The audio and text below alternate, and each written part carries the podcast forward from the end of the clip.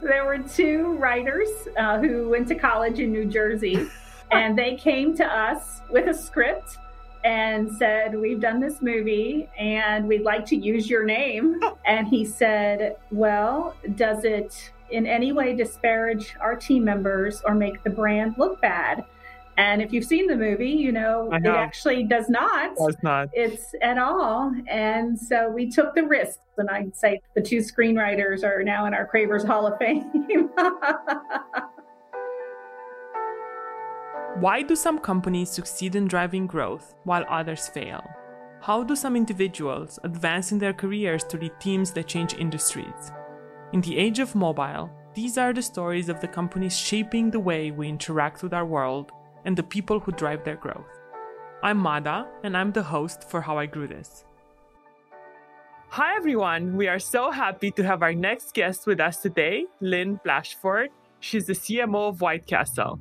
Lynn has risen the ranks over a tenure of almost 10 years at the company and leads White Castle innovative marketing communication strategy.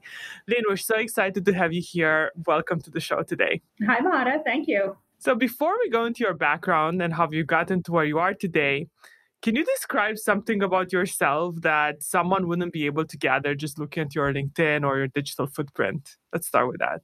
I'd say the biggest thing is I'm a huge college basketball fan. Having gone to the University of Kentucky, I am all about the hoops. So you think that started from college? What's your favorite team right now? It'd have to be Kentucky Wildcats or a little bit of Los Angeles Lakers. Lived out in Southern California for a while, so became a Laker fan. Awesome. As well as the fact that LeBron was here in Ohio and now is there. That's very interesting. Do you think this like love for basketball and for sports plays at all into your role as a CMO and into, or into your career in you leading teams on the business side? Oh, that's a great connection, right? About leading teams. we love to use sports analogies, don't we, when we talk about yeah. marketing and team leading and leadership and you know, taking it to the hoop and that promotion was a slam dunk. I guess we could go on and on. but you know, it, it is. There's something about teams that are fun, right? The connectivity that you have, all striving for one goal does really equate itself to what you do, you know, when you're running a marketing department and running a brand. That makes a lot of sense. And, you know, this is really interesting. When I started the podcast, life was very different. I started this in February. what a year to start a podcast, right? How is this year treating you? How's your life during COVID? Uh, and then we can also kind of like, I'd love to hear about your professional life and how COVID has impacted White Castle what a tumultuous year it has been for us yeah. as a company, just to give some folks some perspective around who we are. You know, we've been around for almost 100 years, started in 1921. We'll be celebrating our 100th birthday next year. Wow. So we had a lot of plans going into next year that we still hope to do. Some of them will now be virtual instead of in person. But when we started the year, what we were, you know, looking for was a great way to end a century for us. And COVID had, in some ways, a benefit to going back to the two parts of our company. We have two divisions. We started as a restaurant chain and still are a regional restaurant chain. But about 35 years ago, we also started a food products division, which makes the frozen sliders that are in the grocery stores coast to coast. So when COVID hit, of course, the restaurant whole industry, you know, almost kind of fell out there for a bit as things were closing down. But at the same time, our brand was prospering from the stock up of buying frozen products in the grocery store. So we had the ability to balance our business. We're family owned and still family owned today, wow. being run by our fourth generation of leadership. Uh, Lisa Ingram is our CEO, and she's the great granddaughter of the founder. So for us as a family business, it was first and foremost we've got to make it another 100 years what do we get you know what do we have to do from a budgeting standpoint from anything or maybe around pausing innovation that we need to do to make sure that the company stays prosperous for the year. We did so many scenarios of forecast planning, you know, with our CFO and spending about, well, if the restaurants come back, you know, could we, well, we might hit this number, If they stay down, you know, traffic stays down the way it is now, you know, what kind of numbers are we going to hit? So we had so many contingency plans, so many different forecasts. And then we'd reforecast every couple weeks because when things wow. started getting better from the restaurant side, and we were fortunate because we were considered an essential business from the manufacturing side to the restaurants with our drive-throughs, we were able to sustain and kind of grow back the business. Uh, you know, awesome. we then you're struggling with different curfews in different cities and different shutdowns. So, you know, New York might have been different from St. Louis in May and June, and you know, versus Indiana. So you're really dealing with a lot of the different cities and what were their constraints. So every day was a very interesting different unfolding of the story. And I feel like, you know, clearly where we are today here, the beginning of December, we're still seeing, you know, that those kinds of changes city to city, where Chicago just kind of did another lockdown, you know, a week ago, um, while some cities are still a little looser. So every day is navigating a new new piece of information you know one, of the things we've seen um, as we looked across like all our customers and people in our industry is like mobile has really taken a front step for companies during this time you know with contactless ordering people like promoting their apps.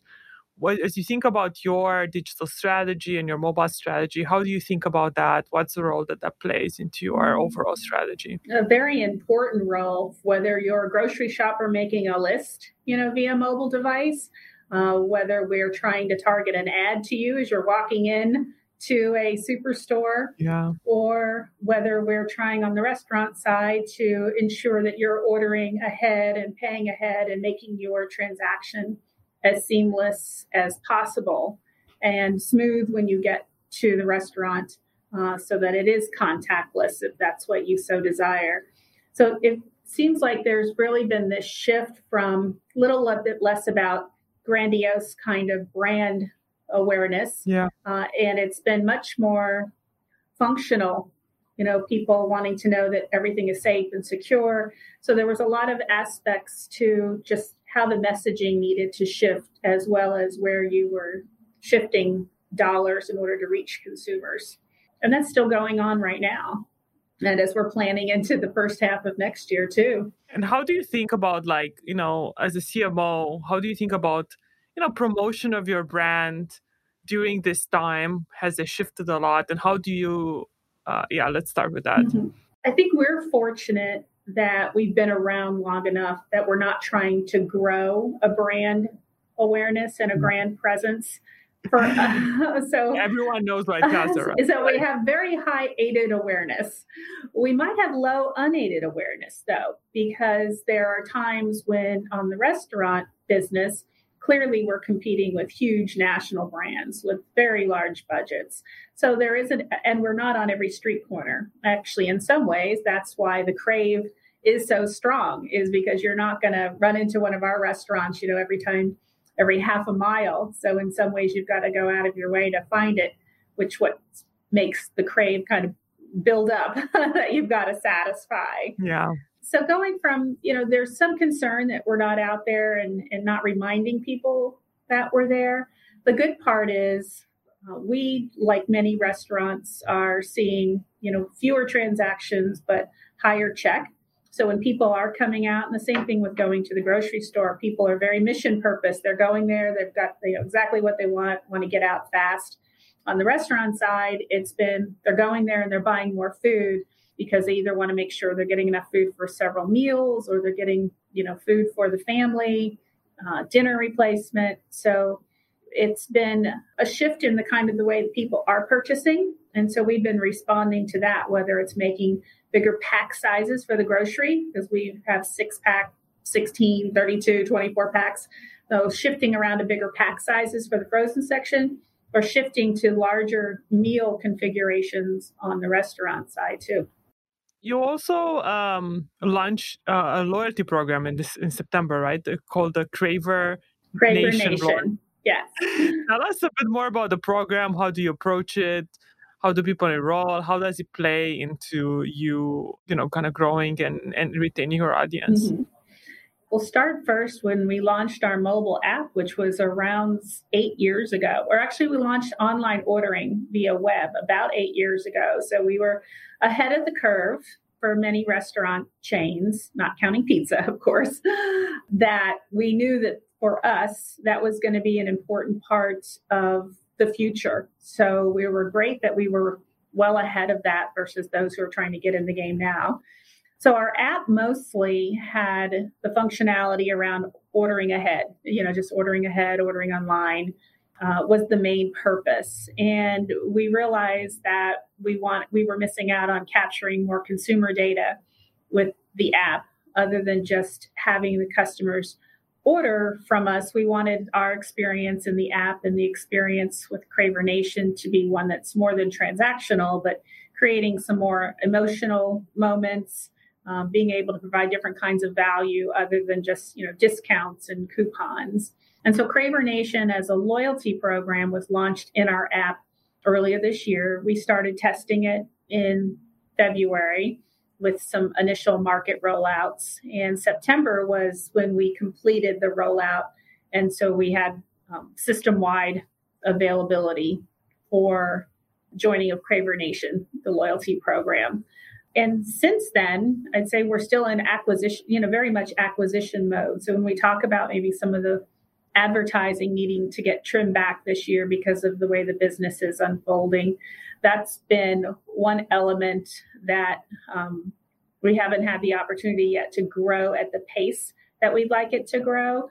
Um, but we certainly see that changing as we shift into the new year and and get through the holidays. So we the loyalty program for us is a great way to make additional connections with our cravers. You know, clearly we're going to still provide them discounts. We did not want to go down the point system. So it is more of a, gives us some breadth to how we want to engage with consumers, whether it becomes, you know, ordering and you might get the chance to vote on the next inductees of our Cravers Hall of Fame. Mm-hmm. So there's lots of opportunities that we can have some fun with our cravers. They're a great, passionate group of customers uh, that many of that we've had for decades. Uh, we also know that from a younger audience too, you know, those restaurant customers like to be able to have the ease of again just ordering ahead. So the ordering ahead function is still there, contactless payment, Venmo if you want to share payments. So we feel like the technology we've built in is going to be able to enhance the, the reason for having the app. Very interesting. So, what do you mean by you didn't go with the point system? Like, how does it work, and, and why didn't you for others who are thinking of building loyalty programs themselves? Yeah, that was a big debate for us. I mean, clearly, there are folks in the industry who have been running point systems that are very successful for them. For us, it just felt too transactional. And if we wanted to be bigger than that and we wanted it to be more than that. It just felt like by running points, it just makes it, I don't know, it just makes it transactional, you know, versus having this connection of emotion other than I just have to get in there so I can get my free whatever after so many visits. We just wanted it to be uh, capture some things that might be surprise and delight. Additionally, we're working with a group called Plexure out of New Zealand which has an AI engine that we wanted to use in order to make specific recommendations for customers. It's more of a personalization for it. So we felt like by narrowing the scope into just being kind of a point system, it didn't give us the opportunity to really to explore a lot of these different areas that AI will be able to fuel where you know some learning for us and try new things. That's super cool. So, you know, you, you mentioned about the loyalty program actually being one of the drivers for app adoption. Are there any other ways you guys promote your app outside of just the loyalty program? How do you encourage people to like get the app and build a connection with you?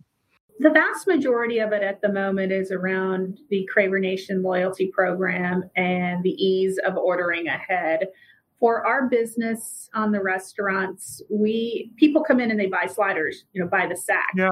So they're buying in bulk. So anytime you can order ahead so that it's ready for you, uh, instead of waiting in a you know waiting in the drive-through line and you know it's not untypical for someone to come up and order you know 30 sliders and get a crave case from us so if they can order that ahead and have it waiting it saves our operations team time it saves the person behind you in the drive-through line time and makes it simpler for the customer so it's really that ability to save time and order ahead pay ahead that is the biggest function you can save your favorite orders in there. So that makes it easier.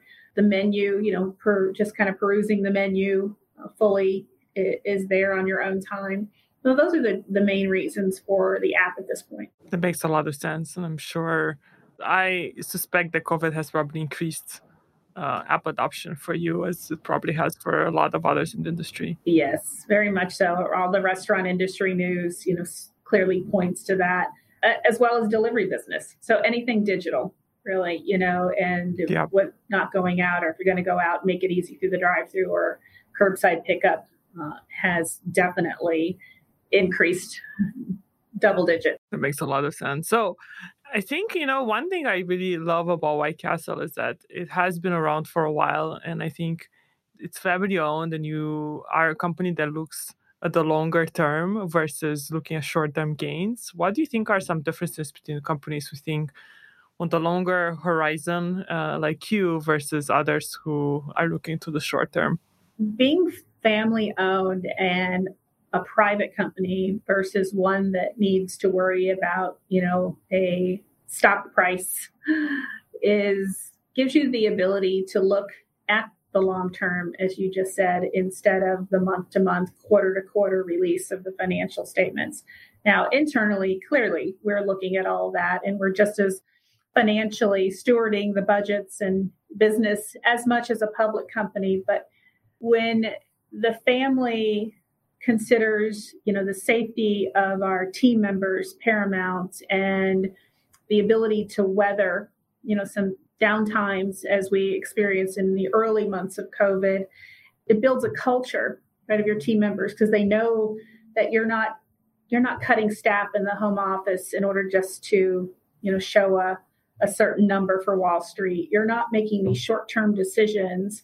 And so that builds a lot of teamwork, it builds a culture, it's a family kind of environment. You know that you care for each other and the family ownership, you know, cares for you. So I think it really just bodes well for building a culture internally, as well as everybody invested in, you know, as we just talked about to start, growing on our 100th birthday, everyone's invested to say, you know, yes, we want this around for another generation. We know the fifth generation, you know, family members who are currently in their teens or younger. And we want you know we want the company to be here for them as they take over you know in the decades to come. That's so awesome. So there's an element where everybody has a little bit of skin in the game and uh, wants to make sure success continues as it has for the last hundred years. I love that. I think that's really great. So, switching gears to you and your personal growth, let's start with like, how did you get into marketing? Starting back in college, I think it was consumer behavior classes that really pointed me in the direction of marketing. Really enjoyed understanding and learning more about the psychology around consumer behavior at the time and what were the catalysts to what triggered the reasons people buy, you know, the why behind the buy. And it just seemed to going down a path of marketing, as well as the fact that I'd worked in the restaurant business myself, right, on wait staff, bartending. So just combining that kind of heart for hospitality and the fun aspect of food with the interest of the psychology around behaviors of customers kind of converged into the marketing world. And I've, for the most part, uh, whether it's been on the agency side, it's been in the restaurant business, um, some consumer packaged goods as we have here now too. So it's just been the ability to apply that to some very fun brands and fun products too along the way. You know, you've been at White Castle for a long time, but you've also held some other roles before that in the QSR space. How did that journey happen and how did you end up at White Castle? Started in uh, actually pizza Domino's Pizza back in the 80s, the heyday when that was growing leaps and bounds.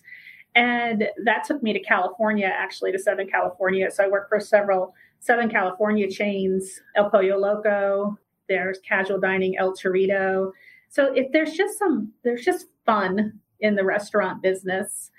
And I, was always interested, but didn't want to necessarily keep my path narrow to restaurants. And that's when I did work on the agency side and wanted to learn more about some other industries. And we had clients that were in the C store and the gas station business. There were s- several petroleum industries that we worked for. But ultimately, I those were great paths in the career because to really understand the inner workings of the agency and the creative teams and how that how that all manifested itself in order to produce for the client really made me a better client after that too as i came back to the client side and again back in the restaurant industry. Uh, but understanding you know what goes on on on the other side um, and we do see our agencies as partnerships. So when i say other side i don't mean there's a division. It's just a you know the different organizations but it, it makes you a better client and it makes you a better business partner. So i've appreciated the paths that my career took as i came back to the restaurant the client side because i feel like we work in great partnerships with our agency teams and the ability to let creatives really come to you with no boundaries of great ideas. So you certainly have your briefs creative briefs and there's certainly certain deliverables that have to happen. But then I think some of the beauty of it is too is when you can just let creatives kind of meet the moment and see what's going on and bring to you something you might not have been thinking about or creative brief did not necessarily define from your team. So it's uh, the career path has been great. I love working on the restaurant, just food business, and I love to eat. I love food. I know it sounds amazing. And then at White Castle, you also had a really interesting career. You start as a director, VP, you just got promoted to CMO. What do you think helped with your like leadership and to take that path? And what advice do you have for others who want to grow in their marketing careers into leadership positions? Not, and I think most marketers today do the same thing. So I don't think this is revolutionary. But even early on in my career, you know, sitting down with opera restaurant operations teams and walking me through a P&L to understand the entirety of the business and how it works and where every dollar is spent and how the, every decision you make in marketing affects any other department within the organization whether that be the supply chain finance training you know operations uh, manufacturing whatever it is. So really understanding how you touch everything. And i feel like in many ways marketing is the hub within the organization. We're sort of the heartbeat. Yeah. Now, granted, the frontline folks are out there serving the customers every day, don't get me wrong, and we support them wholeheartedly uh, and love what we do because they love what they do.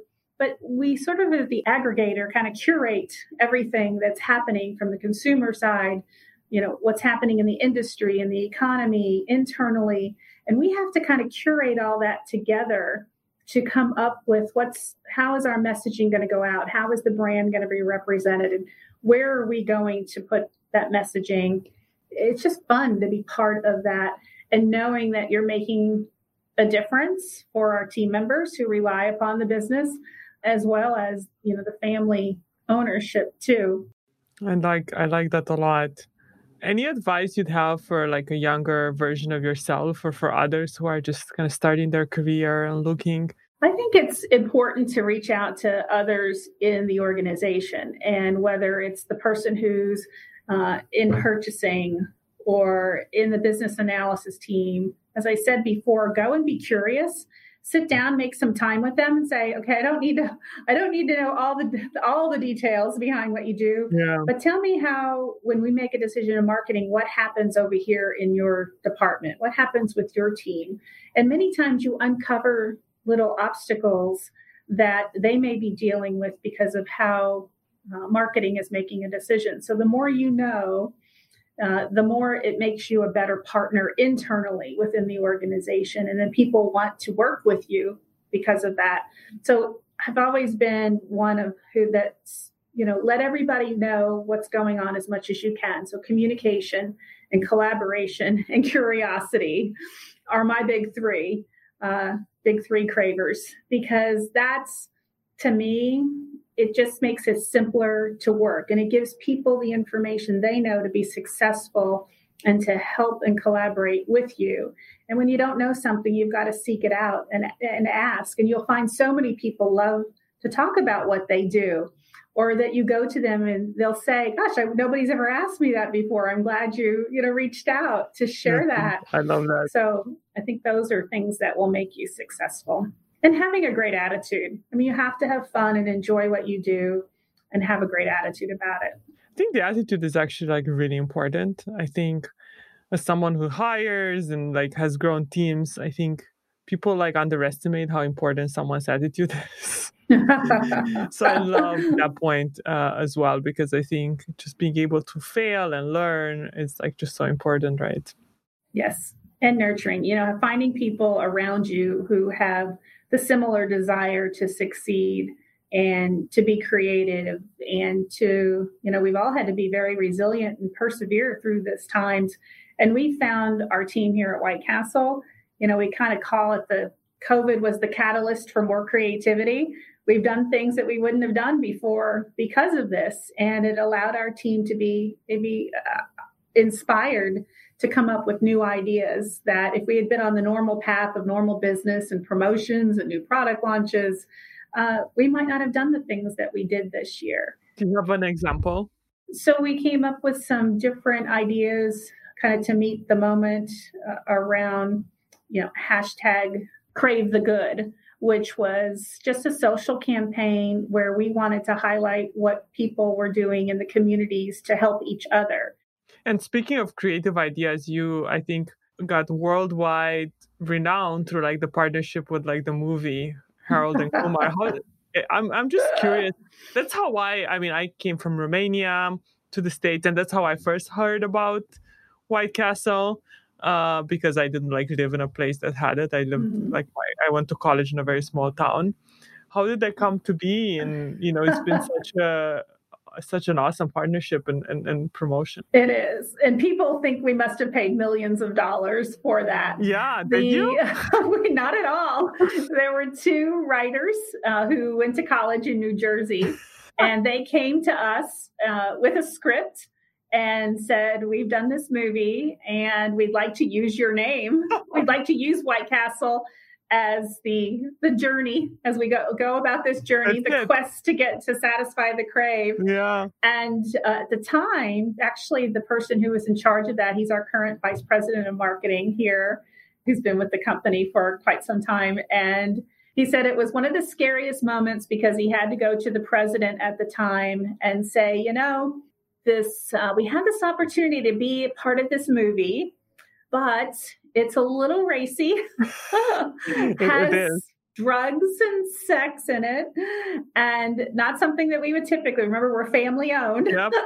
so the president who was bill ingram at the time uh, our current president's father and he said well does it in any way disparage our team members or make the brand look bad and if you've seen the movie, you know it actually does not. Does not. It's at all. And so we took the risk. So at the time, it was a very risky move for White Castle to be part of what this kind of R racy movie, and it is a hilarious movie. that uh, we took the risk, but it, it did put us on the map for a lot of younger people who were not considering us uh, at the time, and it certainly grew our brand awareness. It, it helped sales, and I'd say too that our the two screenwriters are now in our Cravers Hall of Fame.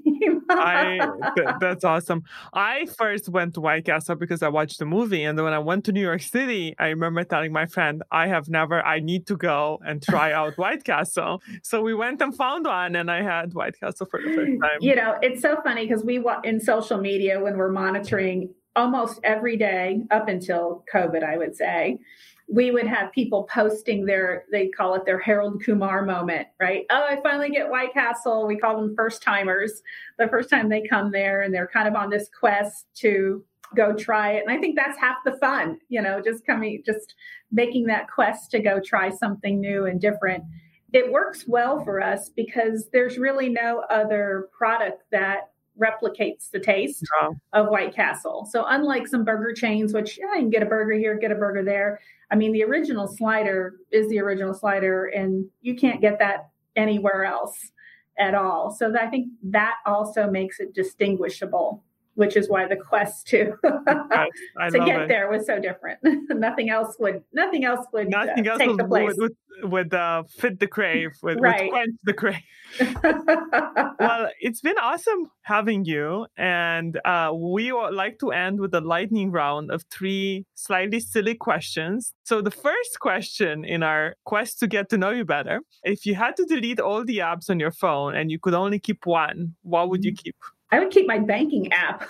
wow, you are the first person who said who answered this. This is cool. I just, you know, when I think about the ability, I know it's very functional and maybe not I be as it. fun, but the fact that you never have to write a check, uh, you can pay every bill, you can transfer money if you want, you can, you know, just do all your financial. That's a very original answer. In your Most... app, you never have to go unless except for to the ATM, you never have to go into a bank again. Most people answer WhatsApp or Gmail, but we've never had a banking one answer before. So I love that. I think that, that that's tell you tell us a little bit about you. Yes.